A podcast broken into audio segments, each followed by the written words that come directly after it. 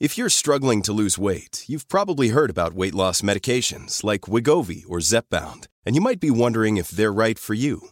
Meet PlushCare, a leading telehealth provider with doctors who are there for you day and night to partner with you in your weight loss journey. If you qualify, they can safely prescribe you medication from the comfort of your own home. To get started, visit plushcare.com slash weight loss. That's plushcare.com slash weight loss. plushcare.com slash weight loss. Pesada.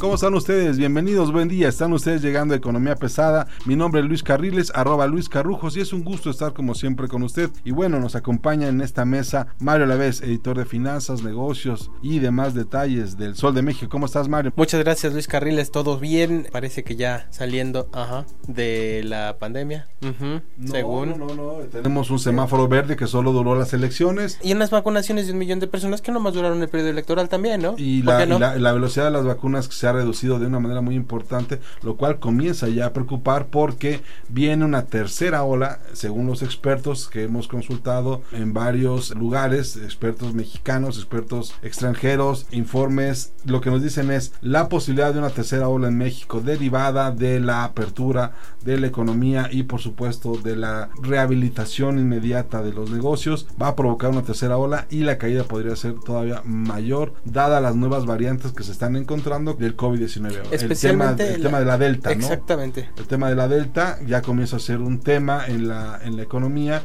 y también tenemos el asunto de la velocidad de la vacunación. Aquí hemos mencionado a lo largo de los últimos 12 meses, mencionado que la velocidad de la vacunación va a ser muy necesaria para poder reactivar la economía en todos los sectores. Sabemos que lo que está intentando hacer Estados Unidos en la frontera con México es vacunar a todo este sector que tiene que interactuar de manera constante con la población de Estados Unidos en la frontera para poder atenderlos y poder recuperar la economía, ¿no? Estamos hablando Ujú. no solamente de la manufactura, estamos hablando del servicio. tránsito diario, del tránsito diario. del día a día. O sea, eh, eh, la cultura fronteriza es totalmente diferente a la que nos podemos imaginar como personas que vivimos en el centro del país. Entre Tijuana y San Diego, diario pasan, van y vienen cientos de miles de mexicanos Miles, y cientos de miles de miles de, personas. estadounidenses. Es prácticamente, o sea, la frontera allí es imaginaria. A pesar de que existe un muro y de que existe un control, hay gente que vive en Tijuana y trabaja en Estados Unidos y al revés. Entonces, la necesidad de vacunar en la región fronteriza, pues es también por una cuestión de consumo en Estados Unidos y una, y una cuestión de consumo en la frontera con México. No es un tema inventado y por algo Estados Unidos va a mandar un millón de vacunas a México. Se está hablando de la posibilidad de que sean 30 millones de vacunas las que en un momento dado sean las que se tengan que distribuir a lo largo de toda la frontera, desde Baja California hasta Tamaulipas. Hasta Tamaulipas, sí. solamente para poder atender la región. Y estamos hablando de un grupo poblacional que va de los 18 años a los 50, Ujú, ¿no? Sí. Que son los que mayor actividad económica y que mayor interacción tienen en la zona. O sea, Exactamente. a eso, estamos hablando de, de que 5 puntos del PIB en la zona. Sí. Y a eso súmale las, los mexicanos que ya se fueron a Estados Unidos a vacunarse. Hay muchísimos casos, los vuelos están bastante accesibles. Empezaron incluso- ya otra vez a bajar. Incluso hay, hay vuelos redondos a Texas en 7 mil pesos para que vayas y regreses el mismo día. Nada más este, te vas con tu visa, tu pasaporte, llegas al centro de vacunación, te ponen la vacuna de una sola dosis, te regresas al aeropuerto y te regresas a México. Todo por la maravillosa cantidad de 7 mil pesos. Y eso nos lleva a la última parte de este tema de las vacunas, que tiene que ver con qué vacunas te aceptan en Estados Unidos y qué vacunas no te aceptan en Estados Unidos. Por ejemplo, estamos hablando de que si te vacunas con una Johnson Johnson, que tiene un 70-80% de cobertura, tu vacuna se, se te toma como válida en Estados Unidos, pero si te vacunas con una Sputnik B, ¿no? Que tiene un 96%, 97% de efectividad, no te la valen porque no está avalada por la por la FDA. FDA. Y no sea de las de las chinas, ¿no? Tanto la Cancino como la Sinovac. Sinovac, están en este momento en entredicho sobre si se si valen o no valen la pena. Y además ya comienza a haber este tipo de estos decesos de gente que estaba vacunada con siguen siendo casos muy pequeños siguen siendo mil personas más o menos en total los que hay hasta ahora no que ya tenían el esquema completo de vacunación y han terminado, han muerto, pues, ¿no? Otro tema interesante en las vacunas que aplican en Estados Unidos, te puedes ir tú a cualquier parte de Estados Unidos y obviamente se dan cuenta si eres un migrante o si eres o si vas específicamente de otro país a vacunarte y te indican dónde están las vacunas de una sola dosis. En Nueva York han llegado a, niveles tales que para entrar a un parque de diversiones, el boleto que pagas por el parque de diversiones te incluye la vacuna. El metro de Estados Unidos te da una semana gratis de pasajes si te pones la vacuna. A ese nivel está ya la vacunación en Estados Unidos. Están promoviendo el turismo en Nueva York Con vacunas. con vacunas. Eso estamos hablando de, de un esquema de vacunación muy completo y muy complejo. Hablemos de lo siguiente. ¿Qué- ¿Cuáles son las vacunas que sí te aceptan? Te aceptan Astra, CNK, te aceptan Pfizer y te aceptan Johnson Johnson y Moderna. Todas ellas que también están, digamos, disponibles para el mercado mexicano. En este momento solamente está faltando las vacunas europeas, la, la francesa que se supone va a salir pronto, que ya están en sus etapas finales y bueno, los esfuerzos que están haciendo pues en- en aislados en México, en Cuba. Este, en México va a salir a finales de año. O sea, es muy preocupante que, que el gobierno eh, esté trabajando en una vacuna para sacarla a fin de año, porque eso quiere decir que a fin de año no vamos a estar vacunados todos.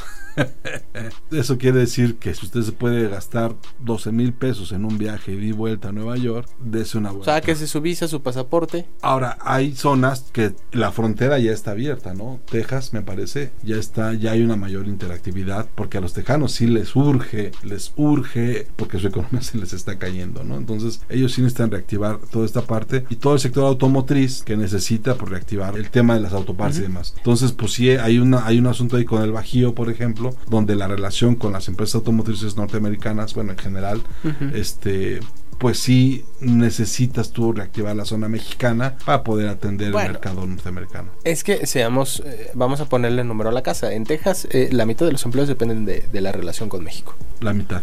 Entonces, pues ahí tienes, ¿no? O sea, sí les urge reabrir la frontera. Le urge más a Estados Unidos reabrir la frontera que a México. El otro día las fotos que salen, por ejemplo, de Galería Plaza, ¿no? En Houston, que normalmente es una plaza que está llena de gente comprando, eh, interactuando y demás, este, que las ves semi vacías, ¿no? Porque no hay mexicanos, ¿no? Porque no hay gasto, como le llaman ellos, hispano. Eso es un tema con las vacunas. El otro gran tema que tenemos que tener frente a los ojos en los próximos semanas, meses, y probablemente sea el asunto hacia final del año, tiene que ver con, uno, inflación y presupuesto. ¿no? Y todo el enroque que viene ahí. Y todo lo que esto implica. En el caso de inflación ya hay alarmas prendidas en prácticamente todas las consultoras, todos los bancos te están diciendo que vamos a tener una inflación lo suficientemente grande, importante y que en un momento dado hay que tener mucho cuidado con cómo la vas a controlar, no este año sino el que sigue, ¿no? Los avisos son prepárate porque sí viene un tema inflacionario fuerte, arriba del 6% muy probablemente y entonces estaremos viendo tasas de interés más altas y esperemos no ocurra una carrera salarios precios que no hemos visto en 40 años. Bueno, Luis Carriles, vamos por partes. La primera, la inflación eh, en la primera quincena de junio superó el 6%, 6.05%, y fue eh, la segunda más alta en el año. Entonces, eh, no habíamos visto este nivel desde abril y se supone que a partir de mayo iba a haber una baja constante. ¿Qué pasó? Señor petróleo y señor dólar. Se nos encareció el petróleo, está en niveles que no se veían desde octubre de 2018. Y existe la posibilidad que llegue a los 100 dólares, ¿eh? Hay que ver cómo Ojo reacciona la con economía, eh, sobre todo en el tercer trimestre del año que se espera una nueva ola en Europa y que se espera que llegue a México una nueva ola. ¿De COVID? Sí, de COVID. Obviamente eso afecta la demanda de, pues, de bienes y servicios y, y afecta la demanda del petróleo. Pero sí, puede llegar a los 100 dólares por barril. La mayoría de los especialistas no creen que alcance ese precio este año. Ojo, este, Este año. año. Pero ¿por qué es importante esto? O sea, el Banco de México lanzó un mensaje muy importante el jueves de la semana pasada cuando eh, subió su tasa de interés referencial. ¿Para qué subió la tasa de interés referencial? Para encarecer los créditos. ¿Para qué encareció los créditos? Para que haya menos dinero para comprar y la inflación se controle. Esto quiere decir que incluso antes de lo que se esperaba, mucho antes de lo que se esperaba, el Banco de México ya está preocupado por la inflación y está teniendo que ponerle topes al gasto de dinero, al flujo de efectivo, para que la inflación no se salga más de control. Porque ahorita está dos puntos por arriba de su rango objetivo, que eso significa mucho dinero para las bolsas del mexicano promedio. Otra cosa, según la Secretaría del Trabajo y Previsión Social, el aumento salarial del año pasado ya fue. Sí, gracias a la inflación. la, la inflación. Entonces- la inflación se acaba de comer este mes, justamente. En mayo. Ya para junio, ya el aumento salarial que se otorgó el año pasado al, sal- al salario mínimo acaba de finalizar, ¿no? Su efecto beneficioso para el consumidor, pues se acaba de terminar. El salario mínimo es 1.4% menor a lo que cuesta la canasta básica. Es decir, ahorita se tiene que ganar 1.4% más que el año pasado para que te alcance para lo básico. Y eso comienza a pegarle a dos cosas. Por un lado, al mercado informal, que comienzas a hacer cosas por fuera de la de la chamba normal. de la chamba normal, agarras el taxi, comienzas a hacer el tema de los reciclaje, catálogo, los- este, la venta Natura. este, mul- multinivel, vamos a comenzar a ver mucho ese tipo de negocio por un lado y por el otro comienzas a ver a las empresas un poco preocupadas porque qué van a hacer para la negociación que viene en el salario. El tema es que los patrones, que la Coparmex es la que ha impulsado y la que ha promovido un- alzas salariales bastante fuertes en los últimos tres años, desde el sexenio anterior, no es de este sexenio, este, como luego dicen por ahí en unas, ¿cómo se llaman esas cosas que salen en la mañana de 7 a 9? Mañaneras. Eso. Entonces, el compromiso del sector patronal es que el salario mínimo llegue a 200 pesos antes de, de que termine el sexenio. El tema es si lo van a poder hacer como lo quieren hacer y si lo acelera hacer calendario, lo que puede provocar es una carrera precio-salario. Y ahora, esta carrera lo que puede generar, bueno, este año lo que va a pasar es que con el aumento salarial que hay, el consumo no se va a recuperar lo que se esperaba. Y el consumo representa dos terceras partes de la economía. Si a eso le sumamos que todavía faltan por recuperar 600 mil empleos formales y más de 2 millones Solo para llegar a los niveles prepandemia. Sí, ¿eh? sí, sí, sí, Ojo, acuérdense, teníamos un año muy malo 2019 y en 2020 nos agarra la pandemia. Solo para llegar a los niveles que teníamos en febrero de 2020, 2020. nos faltan poco más de medio millón. 600 mil 600 empleos, mil formales. formales, metidos en el IMSS, pagando impuestos, en nóminas y demás. Presta- Ojo con eso. Es muy importante que lo tomen en cuenta porque luego, ah, es que no, no, no, no, no.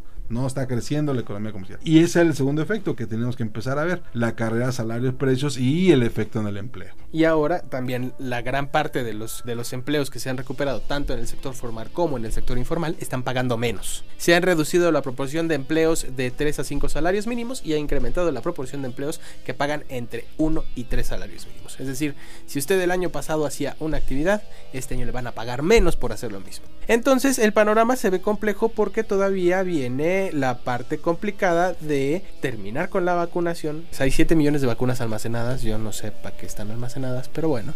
este, Para regalárselas a Centroamérica o algo así, no sé. Pues sí, eh, como a nosotros nos sobran y como ya vacunamos al 75% de la población, En fin, y me gustaría tocar el último tema aquí, que es el presupuesto federal para el próximo año. A ver, tenemos muy claro que el nuevo secretario de Hacienda va a ser Rogelio Ramírez de la O, que falta un trámite que tiene que pasar por el Congreso de la Unión, que tiene que tener el visto bueno el secretario de parte de, eh, la Comisión de Hacienda. Rogelio Ramírez de la O tiene que salir a, a decir sí, voy a hacer yo y empezar a trabajar en eso. Entendemos un poco que este Arturo sigue en este momento a cargo. se ve el 15 de julio. eso. Y le estará dejando, digamos, las medidas de las cortinas, ¿no? que tiene que cambiar, a usar su celular y dónde está la agenda y demás, ¿no? Le está enseñando esos detalles porque el presupuesto no lo va a tocar él. Todo acuerdo que haya usted oído, escuchado, negociado, platicado con Arturo Herrera, ¿sí? Se respeta. Yo tengo otros datos. Yo diría, ratifíquelo o búsquelo ratificar Ujú. con el nuevo secretario. Porque está llamando a revisión todos los proyectos. En el caso de Pemex mandó llamar a Rocío Nale y a la gente de Pemex para que le expliquen cómo va Dos Bocas, qué van a hacer con él. Y todavía no es secretario. Y ya pasó por ahí.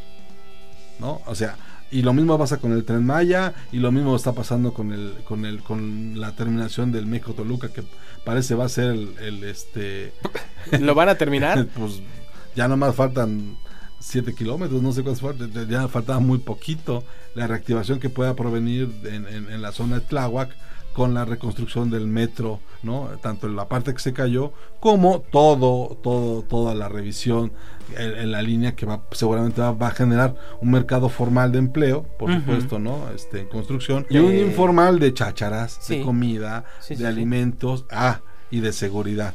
Porque es Tláhuac, no se les olvide Uy. que es uno de los de las zonas controladas Este- por el es- por el crimen organizado y entonces pues ahí hay Pero el crimen organizado ya se está portando bien. mm, relativamente, pregunta a los de Tamaulipas, no están tan ciertos. Pero el asunto es este, en esta semana, por ejemplo, se da a conocer un estudio sobre el tema de turismo donde explican que la Ciudad de México perdió por la pandemia y por la inseguridad algo así como 1.100 millones de dólares. ¿no?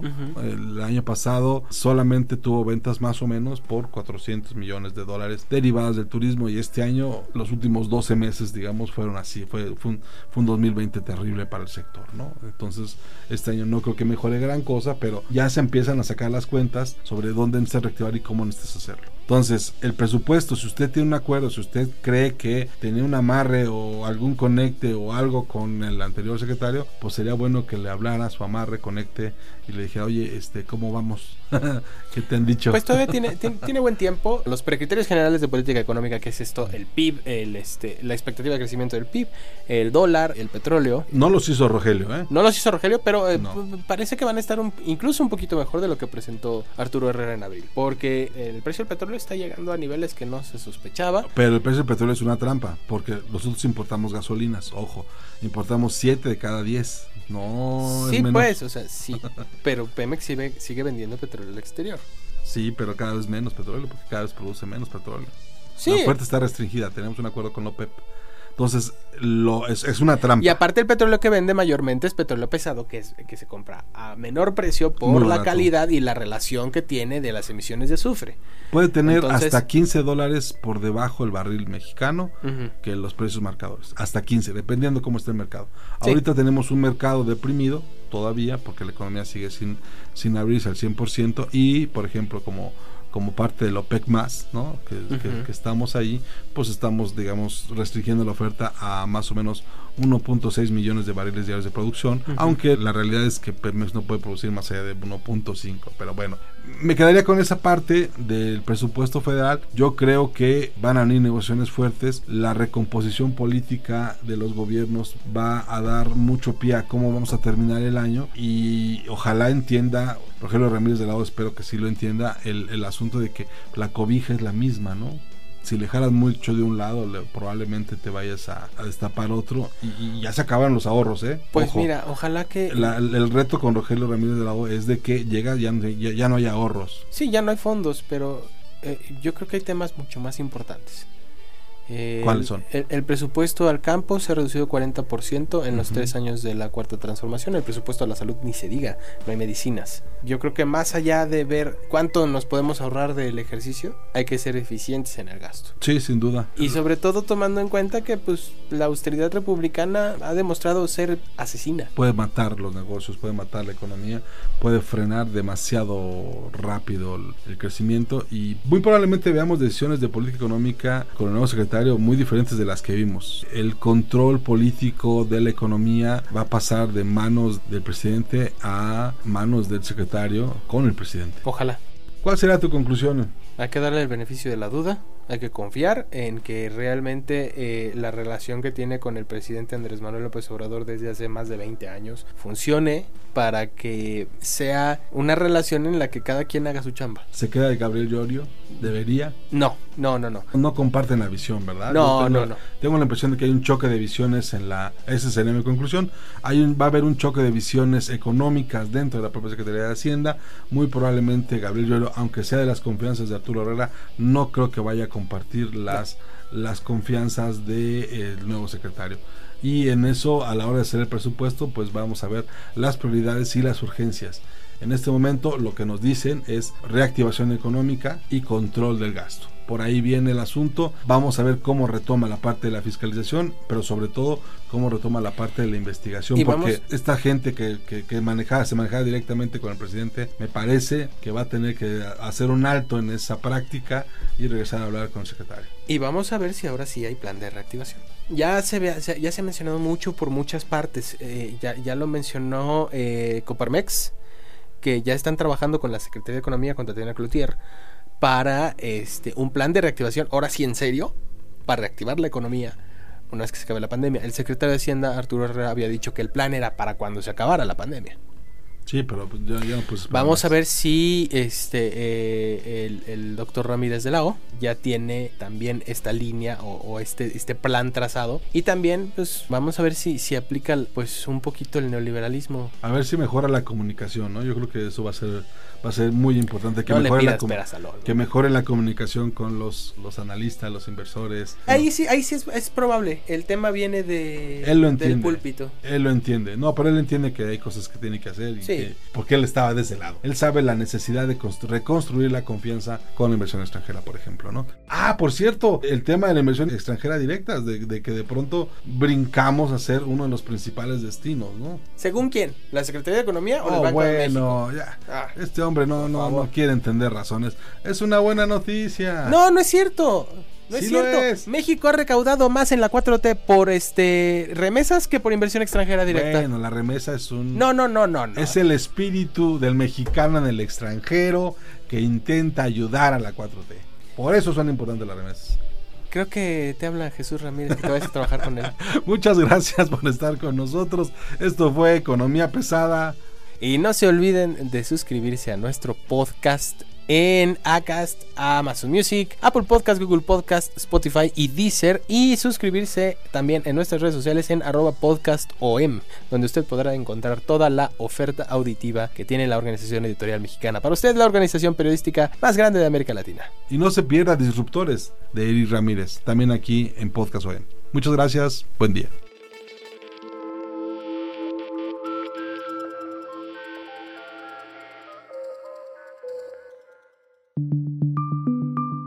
Esta es una producción de la Organización Editorial Mexicana.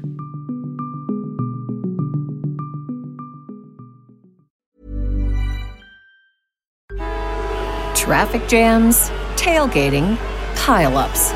Ugh, the joys of driving. How could it get worse? The federal government wants to have a say in what you drive. That's right. The Biden administration's EPA is pushing mandates that would ban two out of every three vehicles on the road today. Don't let Washington become your backseat driver. Protect the freedom of driving your way.